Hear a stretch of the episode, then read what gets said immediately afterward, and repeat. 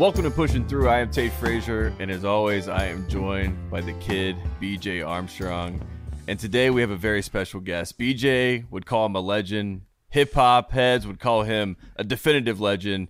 He is Brooklyn's finest. He is Masta Ace. Masta Ace, thank you for coming on Pushing Through. BJ, he's having a great day. On? Ace, you make my day. You make my life. My life is complete.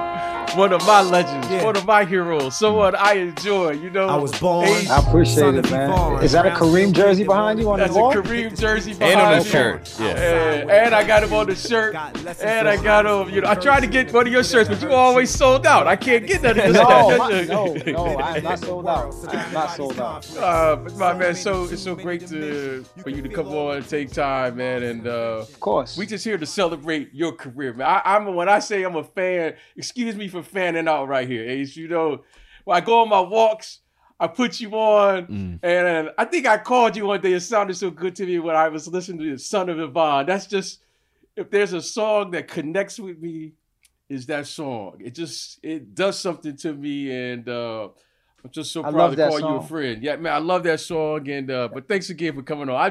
Let me be a fan for a little bit, Ace. I just want to be a fan, and how you doing, my man? You doing all right? I'm doing great, man. I'm home in my basement, the man cave.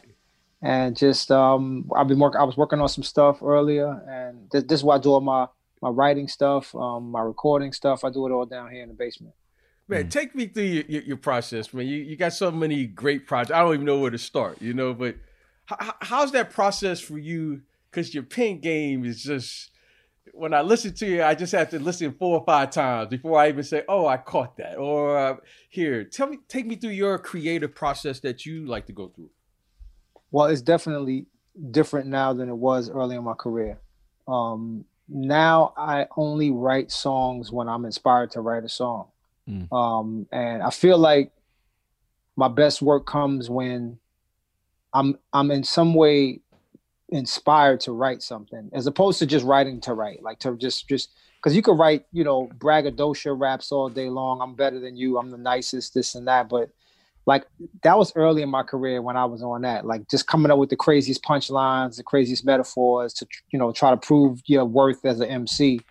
And I'm kind of past that now. And it's really about writing songs that mean something to me and songs that I feel like are going to impact people when they hear them. And you talk about those punchlines. I mean, to get yourself right into the game, to be recognized as one of the best MCs. BJ is a fan of bars at all costs. He's one of those people that will call you up and say, "I just heard something. This is insane." So that whole era that you grew up in, that was the original, the OG era is what people my age would call it, of hip-hop, obviously. So being there and having that competition and having so many guys in New York especially, I mean, what was that environment like? I mean, coming up in that hip-hop OG era? Well, it was extremely competitive. Let me say that first. And then I'm signed to a label at the time, early in my career. I'm signed to a label with Kool G Rap, Big Daddy Kane, Biz Markie, MC Shan, Roxanne Shanté. And Ace, could you just say it again? Ace, could you just say those names again? Ace, Ace. BJ just passed Ace, out. I just want to be a fan today, Ace. Ace, how do you survive in that room, Ace? Listen, I don't really, I mean, I was confident in myself, right? I felt like I brought something to the table. I had some rhymes. I feel like my rhymes was cool. They were good. But, you know, hearing G-Rap and hearing Kane, you're like, man, I don't know if I'm right there yet. So, but that fueled me though. You know what I mean? That fueled me. That made me want to, it let me know what the bar was.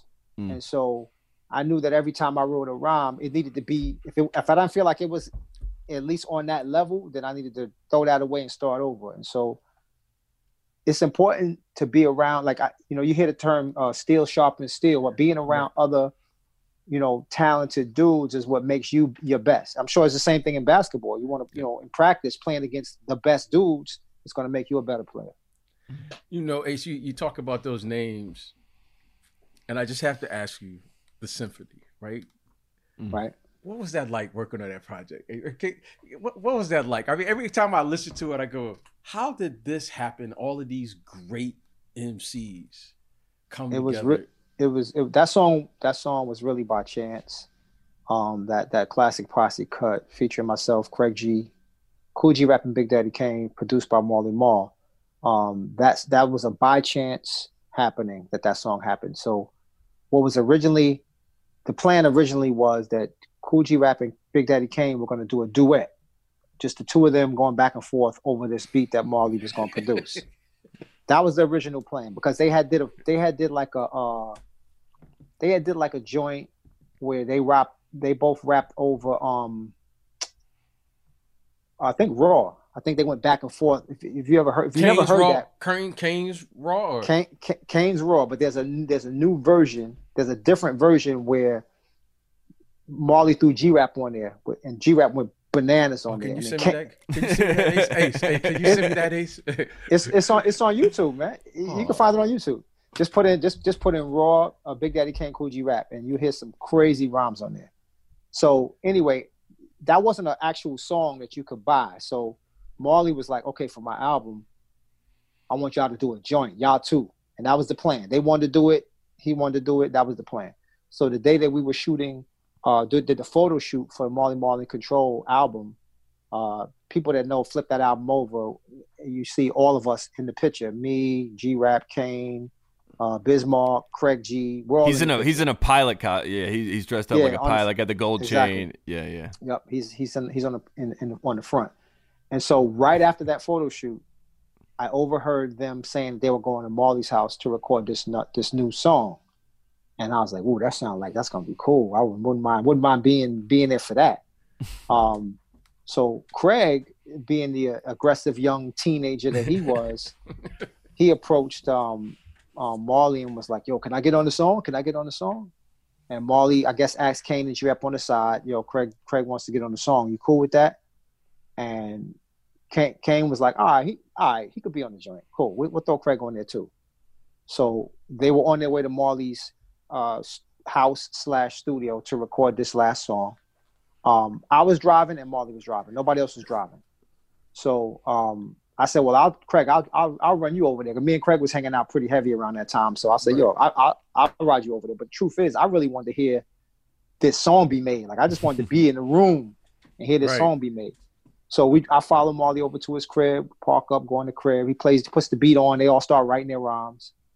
And at a certain point, it was time to spit. And Marley was like, "All right, who gonna go in the booth first?"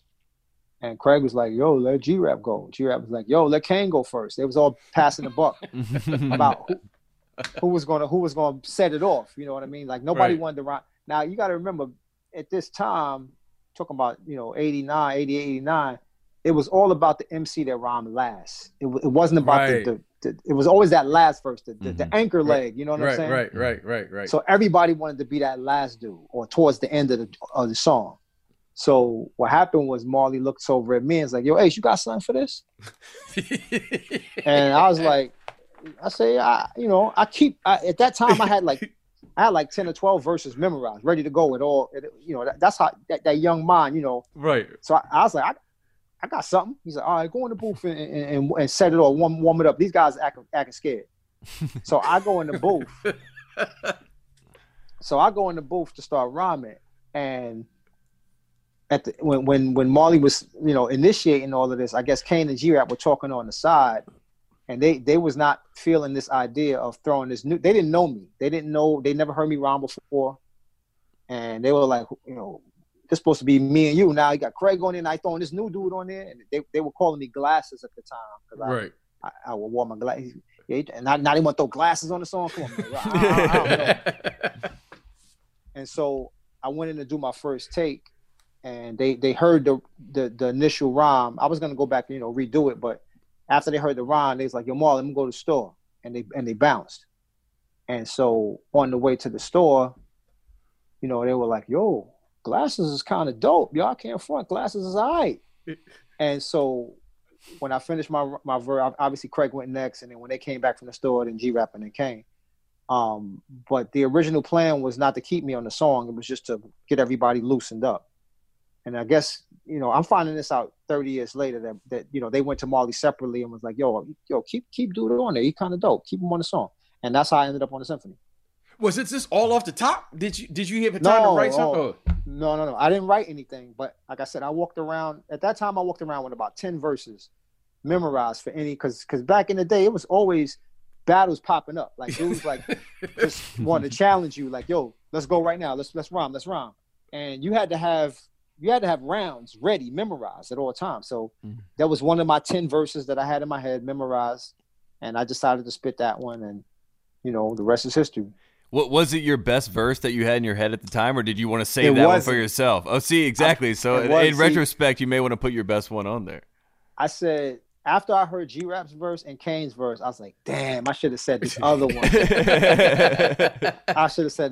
Because, you know, G Rap went berserk on it. Like, I didn't even remember this, but I heard Kane telling the story, and it brought back the memory. When G Rap first rhymed, after I went, Craig went, and then when G-Rap rhymed, he rhymed until a tape came off the machine. Like, it was that's probably true. That's true, Ace. That's true. He rhymed the whole rest of the beat. Like, it was probably like 60-something bars. And Marley was like, yo, G, like, you got to shorten this. Like, there's no room for Kane. And this guy goes, all right, I'll spit something else. And he spit a different verse. No. Which is the verse that's on the song, which is even crazier. But the verse he spit was crazy, and then he spit something different, shorter, that was crazy. Wow. What great story. Ace, talk to me about one of my favorite albums by you, Disposable Art. Like, that's my favorite album of mine. The creativity, the concepts. How do you come up with these concepts? Are they just things that come to you? You just recounting stories, or like, tell me about the concept of, you know, your projects, because they always seem to have like a theme when you listen to them. I've always said that I'm a writer at heart, and it has nothing to do with songs or music or MCing. I just have stories in my head that need to come out, and so as I was working on that album. And previous albums as well, I was always trying to tell a story within the story of the rhymes, of the songs. So I was, you know, on Slaughterhouse, I kind of had these skits that semi-told the story, and then I expanded on that on Sitting on Chrome album. The storyline got more expanded, but then on Disposable, the whole concept of telling a story within an album really all came full into play completely and fully. Like, my idea was finally realized on that project, for it to be a beginning, middle, and ending to a story of characters that you could follow through the entire album. And so it was just a fun process for me. I find it fun to create these skits, write these scripts for these characters, and tell a story within an album. And it allows me to be more of just the MC. It allows me to kind of flex my other writing ability. And so that's why I do it. I just do it because it's fun. I enjoy doing it. And every album that I've done really since has had some sort of a theme with characters and a storyline. Mm. And one of the things you're known for is, you know, having vivid thoughts and being able to tell stories. Like you said, that you're a storyteller at some level. And the next wave of guys that came into the rap game, I mean, I know Eminem kind of tipped a cap to you and said that you were one of his major influences. But is there someone else that you see, you know, in the, you know, 2000s, 2010s, whatever it may be, that has that ability to tell those stories vividly in the same way that you were able to? Oh, yeah. I mean, I always thought that Kendrick's first album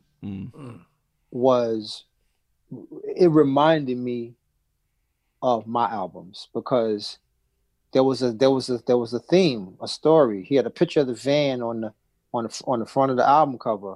Good Kid, M.A.A.d City. Yep. And so, you know, when you see the cover, you're like, what the hell is this van? Why is there a minivan on the cover of the album? What's that about? Right. And then you hear the album and you find out that, you know, he borrows his mother's van and goes somewhere, and you know, gets into some stuff in the hood, and you know, and she's trying to get her van back because she got to go downtown and get her I don't know if it was welfare check, it was something she had to go downtown and get or take care of, and he had the van. And so, you know, to me, that was one of the examples, like more recent examples that I heard that jumped out at me, that said, like, this is along the lines of what I like to do. And I really, it made me like that album even more. Mm. Mm.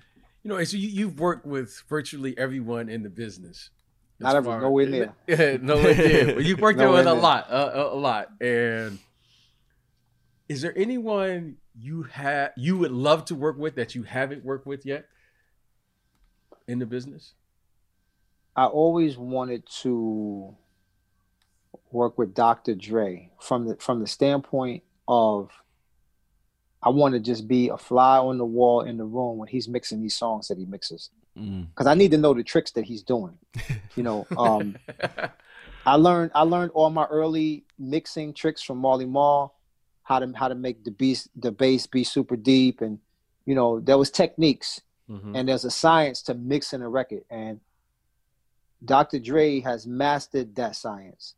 I've never heard hip hop songs that were as loud, as clean and crisp, right, and with as much knock as the Dr. Dre stuff. So if it would be anybody, it would be him, because I need to figure out these secrets of what he's doing in these mixes to make these songs sound like this. Because that's all that's missing for a lot of new music that comes out. It doesn't have any thump. It doesn't have any loudness. They're usually pretty crisp, but it's because they're using digital, mm-hmm. Interfaces to create their music. So it's going to be clean, but there's no bottom, and it really lacks volume. And volume is for a lot of music. Volume is the key, especially hip hop. Because when a DJ puts, a record, like I recall being at a club somewhere, and the DJ played my record. I'm listening to my record, boom, it's sounding nice. It's in there, it's knocking. And then he puts the Dre record on right after and just destroys what my joint sounded like. And shortly, like after The Chronic came out, when I would mix my records, I would actually A/B my records to Dr. Dre's records. After that happened in the club, every time I mixed the record, I'd be like, all right, put this Dr. Dre on. Let's listen to my joint and then put the Dre on. All right, my joint, it's not heavy enough. Let's go back. And we take another hour tweaking, twisting, turning knobs, getting it louder, this and that. Right. And then play listen to Dre, listen to my joint, listen to Dre, listen to my joint. I never really perfected it, but he's definitely studio goals for any artist. So mm-hmm. I'm as you're talking, I'm listening to Sitting on Chrome, mm-hmm. with Dr. Dre's theme. I was trying to get there with Sitting on Chrome, but that's what I'm thinking when you were describing this. He whatever he's doing in the studio, I've heard people tell me little bits and pieces. Like he'll take the snare track. It's like 4 or 5 tracks of just snare. Like I've tried that. I've tried to increase the amount of tracks with snare, but it's more than just having multiple tracks of the same sound that make it so loud. There's more going on there, and you have to really learn how to EQ each track so that you listen. It's a science that I have not learned, but. All respect due to Dr. Dre and what he does in the studio. I got to ask you about a couple of my favorite collabs you've done. Okay. Tell me about you and Ed O.G. Ed O.G. is one of those MCs that you, Ed O.G., Jean Grae, Pete Rock. Mm. I just turned that on, and it's like it's gold in me. So Edo was a friend of mine, from the industry for a while. Like he represents Boston. He's like the epitome of he sort of epitomizes Boston hip hop. He's the original guy.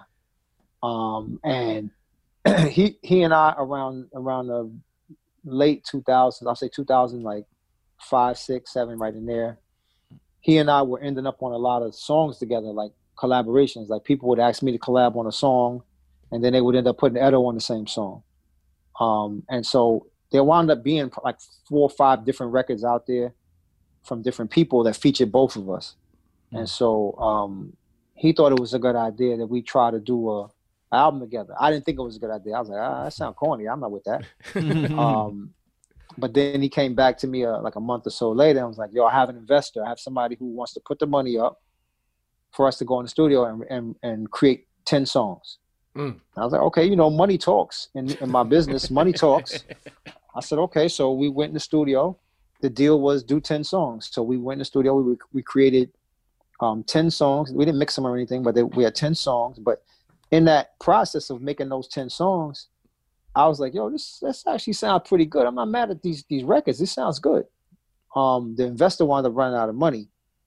And so it became a question of, do we just take our, you know, our deposit and keep it moving, or do we keep going? We decided to keep going and continue and finish the album.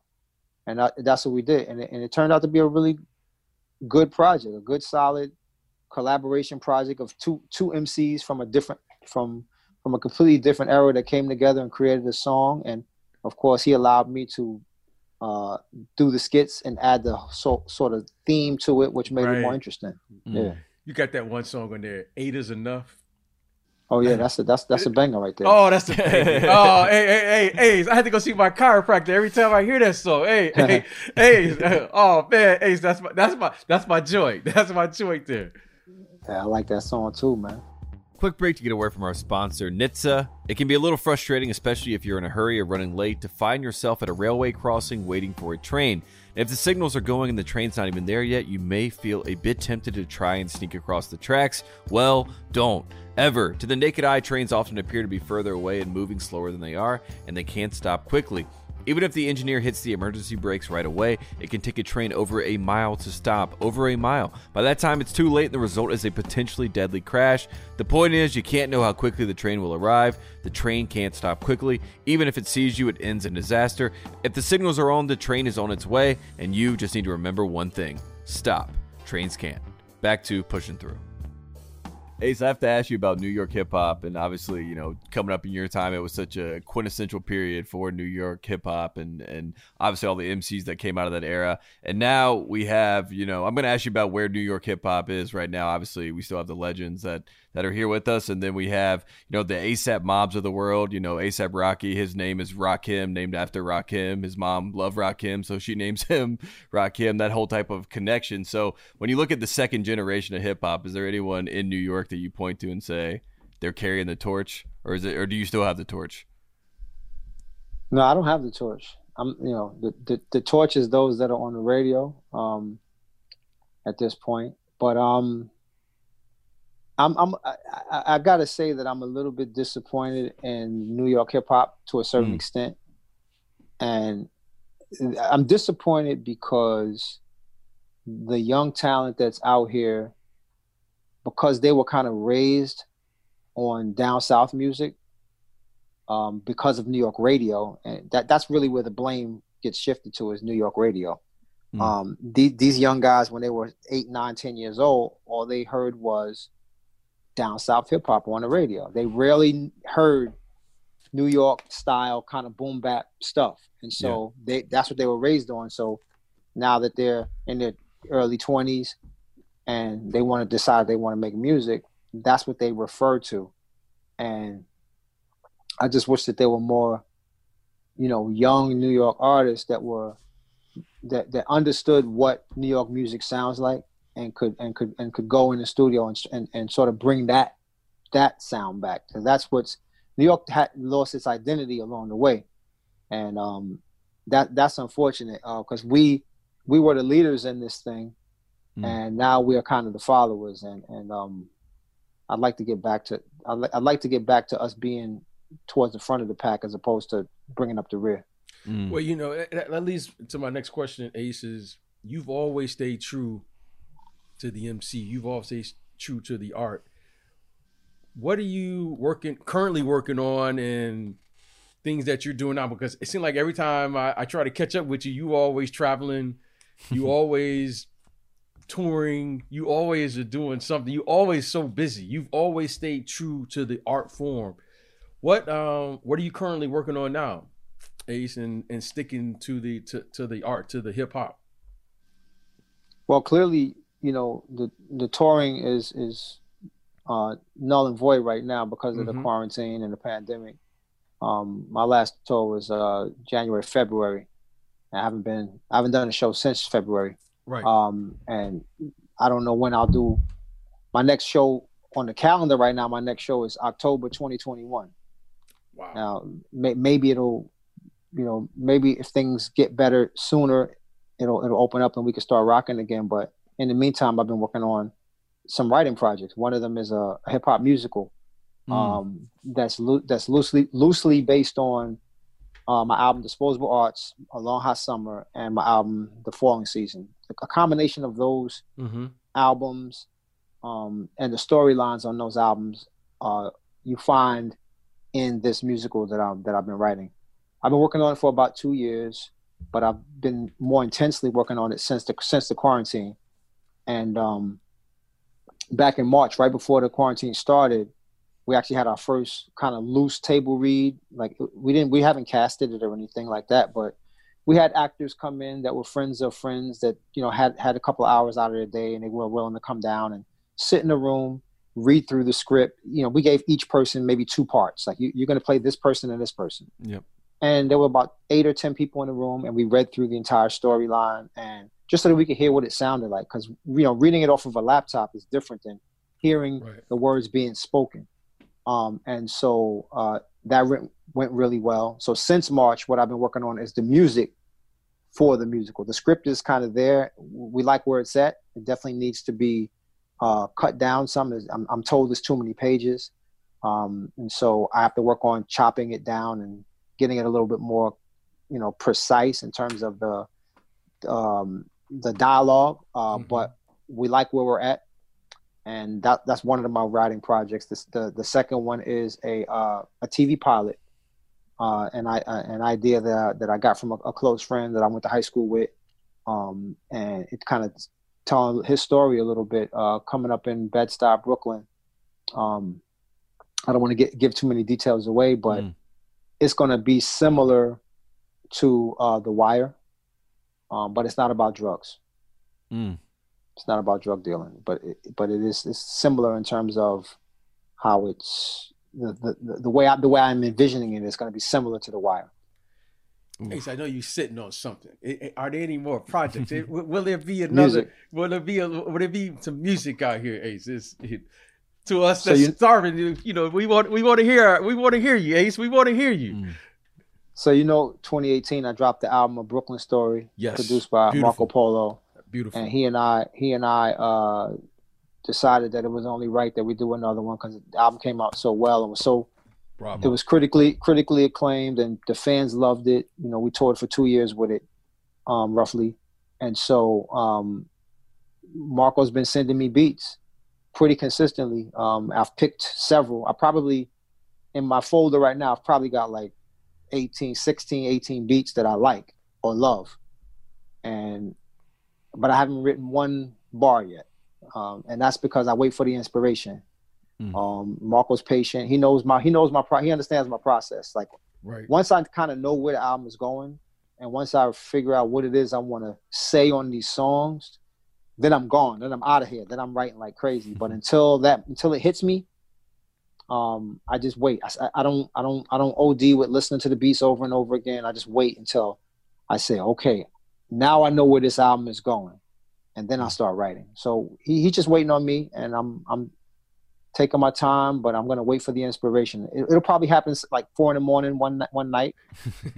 I'll get up to use the bathroom, lay back down, and go, oh, that's what I want to rhyme about on this album, and then. Hey, that's how it always happens. Can I just be your sounding board? Can you call me? I now I'm like, can you call me? I gotta hear this. I gotta hear it. The beats are incredible. Like he did his thing on the first one, but he did. He's delivered some more really, you know, beautiful sounding music, and that's where the inspiration usually comes from, is the sound of music. I told him, you know, because Marco's been known for these really rugged, you know, punch you in the face kind of beats and just super hard. And I said, I need melody. I need some more crisp, beautiful sounding stuff. Yeah, give me some stuff that some give me some violins, give me some cellos. Yeah. So he's delivered so far, man. It's just my job now to finish it off. Nice. Another symphony. Nice, nice. Yep. Well, wow. There you have it. Master of his craft, and obviously a lot of things on the horizon, whether it be on, you know, Broadway, maybe someday. We got TV scripts. We got a lot of good things going on for Masta Ace. We appreciate you coming on, a true hip hop legend, and obviously BJ's fired up. So we appreciate you sharing the stories. Okay, Ace, could I? All right, hey, this is interview stuff. I gotta ask Ace. It's this one line, Ace, that I always revert back to you. It cracks me up. Okay. He's a nice kid, but ain't nothing sweet. What was you thinking when you said that, Ace? What was you thinking? It just makes me laugh every time to hear you say it, because you say it with such conviction on the song. Yeah, well, you know, I grew up in Brownsville, Brooklyn, the projects, and it's a rough area. It's still rough to this day. There's a lot of stuff going on in Brownsville, and I was a nice kid. I was raised by my mother and my grandmother, you know, two women. They were very loving. I got hugs when I was a kid. I got kisses. We were affectionate, but there were a lot of kids around me that didn't have that and grew up really just mad and angry and violent. And I think it's because they didn't get those same type of hugs, and their parents were on drugs or whatever the situation was. But the one thing about Brownsville is that, you know, if you're considered a nice kid, it means you could be tested. It means you could be, you know, bullied is the term everybody uses now, but I grew up as a nice kid, but I also grew up as a kid that would defend himself in any situation. I wasn't afraid to do what I had to do in terms of fighting. And I wasn't a kid that got picked on a lot, but when fights came up, I took them and I did well in them. And, you know, that's how the reputation came around that, you know, he don't mess with him. You know, he'll hold his own. Right. So that's, and you know, when I said the lyric, it was me really, I wasn't saying about myself. I was saying that's what people were saying about me.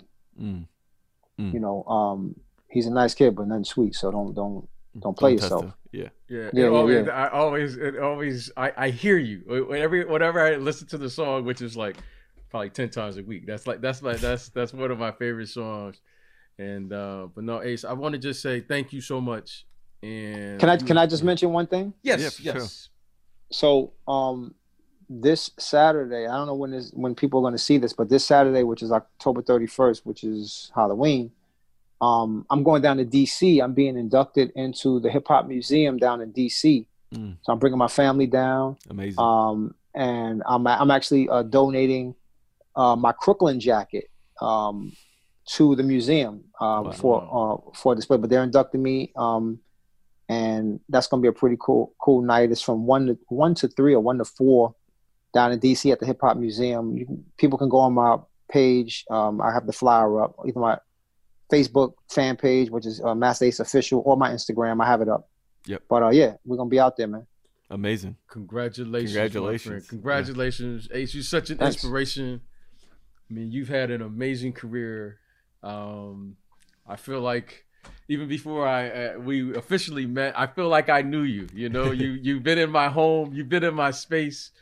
I know all your lyrics. I sing all your songs. And more importantly, my kids know your songs. And that's the most important thing. That's cool right there. No, man, my kids here. And I told them I was speaking with you today. He was like, no way. They didn't want to go to school, you know. So no, I appreciate it, Ace, man, so much. And you're doing so many positive things out there, brother. And the culture and us fans, we appreciate you, what you've done. And you've dedicated your life. To see someone do that with such passion and conviction, it means so much to all of us. And thanks again for just being you, Ace. And I really mean that. Thanks again. Thank you, man. Thanks for having me on the show. Thanks for your contributions to the sports world. You know, you're definitely a part of my not childhood memories. I was already pretty much an adult, but watching those Bulls teams and It's wild to see your face because you literally have the exact same face that you had back then. Look at this gray hair though, Ace. Look at my gray hair now. I can't. I'm telling you got the same face, man. And you know, it's so, you know, I told a couple of friends that, you know, I knew you and we met and stuff like that, and they were like, you know, well, how tall is he? I said he's like 6'3". They're like, what? He look mad. She look mad short out there. I said, he's not short, man. Them dudes is tall, man. Them guys is tall out there. I know, Ace. You play a little sports too, Ace. Hey, you play a little sports in your day. Back in your day. I played high school football, which is what it is. We had two really my junior year, senior year, we were really good, made it to semifinals both years, and you know, I was a key cog on that, on those teams, and I could have definitely. I wanted to go to the championship game, but we got bumped out in the semifinals both years. And obviously you think back and wish you could have did this and did that. But I took what I learned from that and I went into coaching high school football. I did it for 11 years, actually, 9 years in Brooklyn, 2 years in Jersey. Wow. Coaching young men from age of 14 till about 18. And just trying to give back and impact lives. And before I let you go, Ace, how your Knicks going to do this year? How your Knicks doing? I don't know, man. I don't know. Hey, how you Knicks? Come on now, give me something. I can't. You know. What about the Nets? Do we care about the Nets? Yeah, we care about the Nets. Okay. I hope that if our big two is ready to rock, I would think they would be. Right. They can at least make some noise. Yep. You know. And BJ, you know, if you want to come out of retirement and. Man, I'm old. Come off the bench. Man, them knees. They say stealing money. That would be stealing some money there. Hey, so I ain't got nothing to give. Hey, I gave everything. I got nothing. But when we come in our town, when I come in town, how about you and I go to a game though? How about that? I'm down. Absolutely. I'm absolutely down with that. Sounds good. Bang. Let's lock it down. And we're gonna buy some shirts. We gotta buy some shirts. Ace said he got new stuff on his yeah, everything is there. None sold out. Nothing sold out. All available. All right, dude. Sounds good, my friend. All right, y'all.